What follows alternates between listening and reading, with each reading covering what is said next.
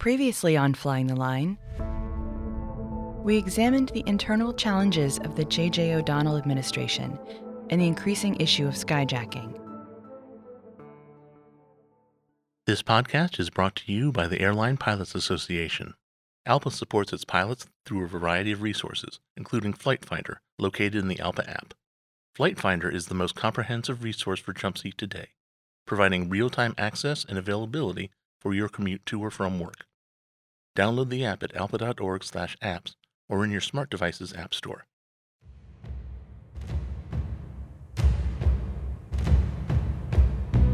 Welcome to the Flying the Line podcast, a look into the past of the Airline Pilots Association, abridged from the book Flying the Line Volume 2 by George E. Hopkins.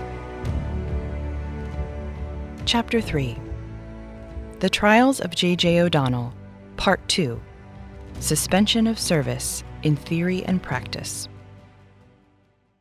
Because the SOS tactic bore some resemblance to a traditional strike, it had obvious and immediate legal problems. American labor law, and particularly the Railway Labor Act of 1926, was designed precisely to prevent such wildcat actions. Any resort to the SOS tactic would need a careful and innovative legal approach, one that could be fully supported in both constitutional and statute law.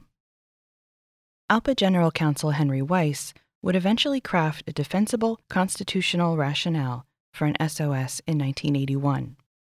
By refusing to fly during a 24 hour shutdown, which was not a strike against their employers, airline pilots would, in effect, be petitioning Congress and other governments around the world for relief from skyjacking. The Supreme Court would later recognize the validity of this argument when it upheld flag burning as symbolic speech and constitutionally protected. But all that was in the future. In 1972, Weiss faced an immediate problem of justifying the skyjacking SOS in statute law. From his extensive experience in labor law, Weiss adapted the closest parallel cases he could find to serve ALPA's purpose. These included a case from the 1950s when the Longshoremen's Union refused to load ships with grain for Russia on the grounds that they were protesting not against their employers, but against government policy. That case was resolved by a Supreme Court decision that upheld the action and gave the legal foundation to the skyjacking SOS. Regardless of its legal validity, the SOS idea spooked average line pilots. It could get them fired. And it ran counter to every tenet of their personal code. Airline pilots are not people who defy authority. Their whole ethos revolves around the concept of order, duty, and steadiness of purpose. To ask people bred in this environment to act like aerial protesters was dangerous. O'Donnell concluded that the SOS concept, which he maintained was a bad idea, resulted from the apathy of ALPA's general membership and the activism of a militant few. Since the subsequent history of the SOS movement supported O'Donnell's thesis, why did he agree to it? The UN had failed to take action on calls to boycott nations giving asylum to skyjackers. This outraged the international pilot community. The crazies won support for an SOS action, according to O'Donnell's view. But regardless of his personal views, O'Donnell would lead the charge for a worldwide shutdown, a global suspension of service. On June 6, 1972, a special emergency meeting of the Executive Board approved the SOS they set a date of June 19th for action if the UN had not responded by then. Two days later, IFALPA approved a coordinated SOS action. While O'Donnell opposed the SOS privately, his public activities gave no hint of it. During a nationwide live telecast of Face the Nation, O'Donnell appeared committed, militant, and willing to defy a court injunction which the Air Transport Association had obtained on June 17th. It seemed, on first reading, to bar ALPA from the action. O'Donnell appeared at the time to be willing to defy the courts and risk going to jail. His remarks induced a near state of panic in Bruce Simon, Henry Weiss's law partner, who monitored the telecast in the studio. Simon assumed it was being taped. He told O'Donnell they had to get the broadcast stopped or changed, but it was a live program. Aware of the grave consequences of announcing that he would defy a court injunction, Simon hustled O'Donnell out of the studio's back door immediately and into hiding to avoid the possibility of going to jail. The outcome of the 1972 SOS was at best disappointing, despite some isolated successes. Eastern, which had lost one of its own, First Officer Chuck Hartley, to a skyjacker's bullet, shut down completely. Likewise, the pilots of Northeast Airlines, who would later merge with Delta, managed a good shutdown. Faced with court injunctions against the SOS, other ALPA groups only sporadically complied. United's Bill Davis, who was an ALPA national officer, walked off a loaded B 747 just before pushback. A few other brave individuals did likewise. Eastern's pilots came away from the 1972 SOS affair aggrieved at the lack of support from other ALPA pilot groups. They resolved to vent their anger and frustration in the future, a dangerous matter for ALPA's internal unity. But the Eastern pilots were operating without the threat of punishment. Eastern CEO, Frank Borman, had approved their participation in the SOS and was willing to shut down his airline. TWA wavered in its support for the SOS. Other pilot groups looking for leadership also began weakening.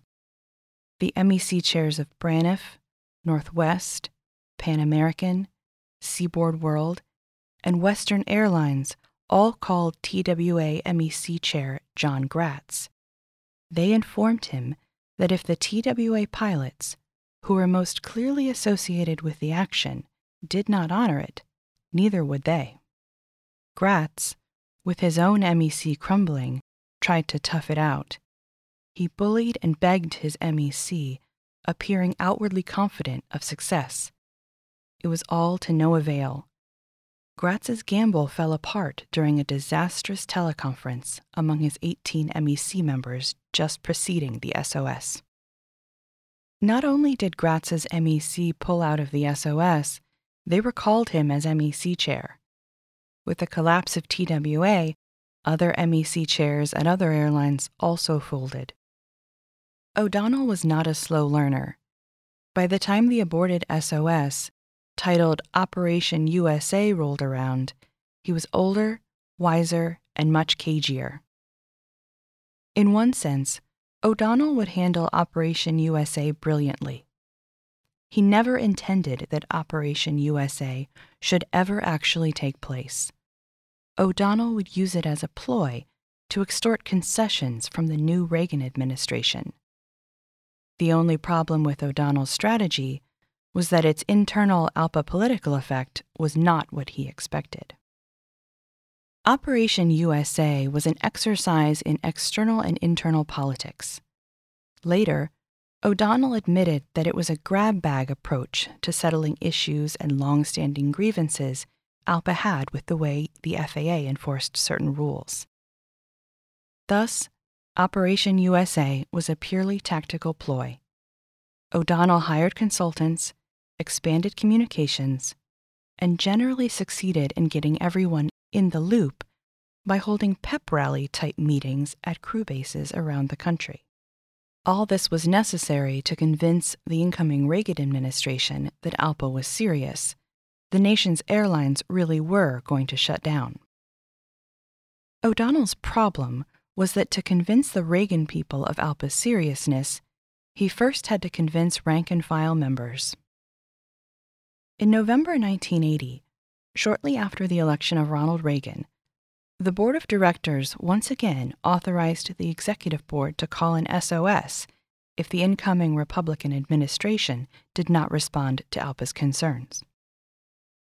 The timing was deliberate.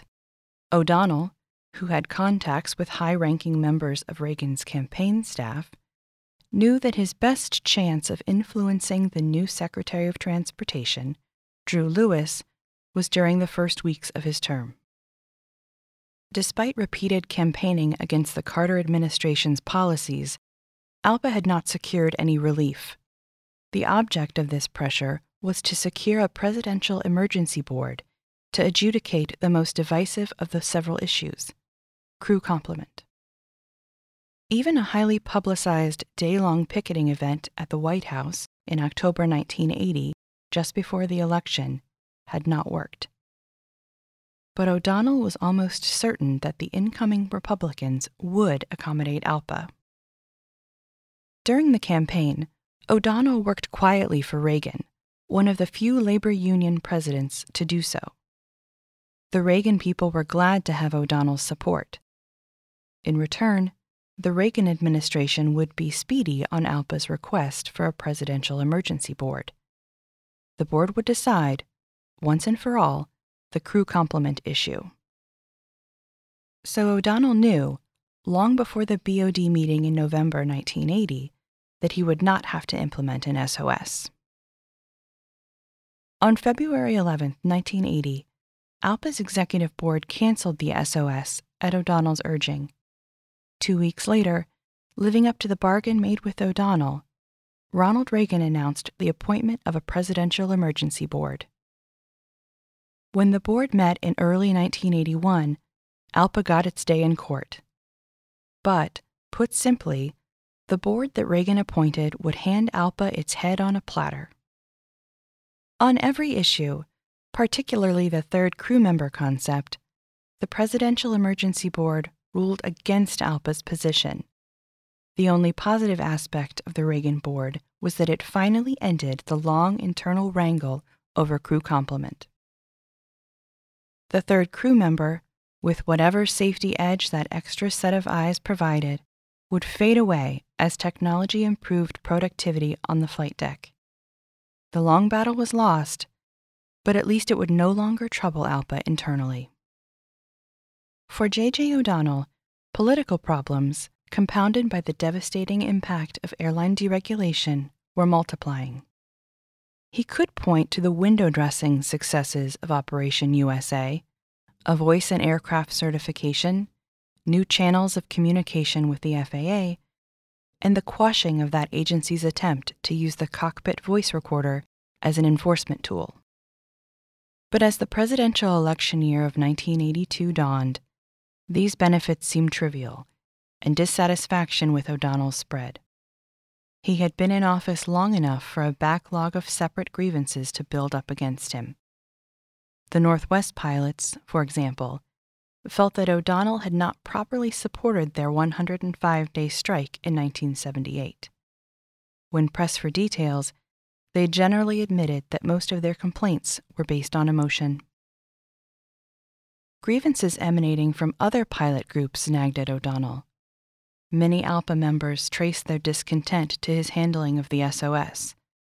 Some pilots disliked O'Donnell because they opposed the SOS concept. Others denounced him for not carrying it through to completion. The SOS idea had a troubling history. The concept fractured ALPA's internal unity three times in 1972, 1981, and later during the Eastern Strike of 1989. While Operation USA was much better than the skyjacking SOS of 1972, rank and file ALPA members probably would not have stuck with it any better. When Eastern's pilots, desperately at war with Frank Lorenzo during the 1989 strike, appealed to Hank Duffy for a nationwide SOS, he would make the same judgment as O'Donnell that the basic concept did not work. In a sense, the SOS is ALPA's nuclear weapon.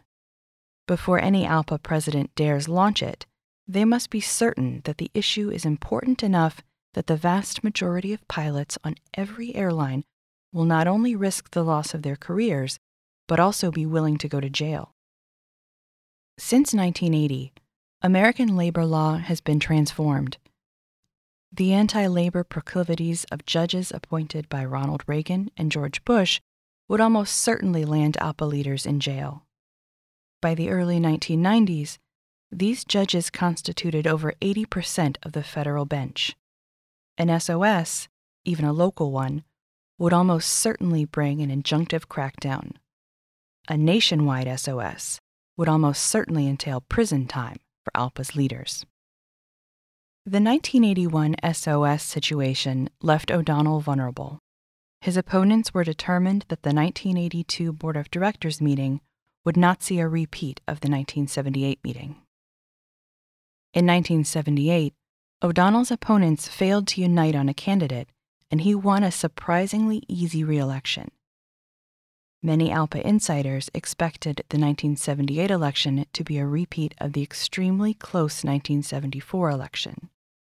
O'Donnell, still smarting from the failed 1972 SOS crisis, had won the election by an eyelash. If anybody had the clout to unseat O'Donnell, it would have been Jerry Pride. But Pride felt O'Donnell had done a good job and would not challenge him. This loyalty would later land Pride a slot on O'Donnell's ticket as first vice president. For J.J. O'Donnell, the 1978 board meeting was the high water mark of his political control of ALPA. But the tumultuous events of the post 1978 period would offer the anti O'Donnell forces new opportunities. Next time, they vowed, it would be a different story. In 1982, they would be organized and ready.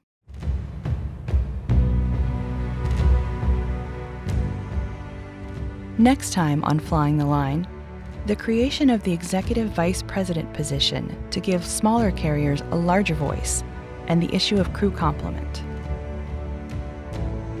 Thank you for listening. This has been Chapter 3, Part 2 of Flying the Line 2 by George E. Hopkins. Copyright 2000. We hope you have enjoyed this podcast. To listen and subscribe to more in this series, please check us out online at alpa.org or on iTunes, Stitcher, or other podcast platforms. Until next time, this is the Flying the Line podcast, a look into the past of the Airline Pilots Association International. Production copyright ALPA 2022, all rights reserved.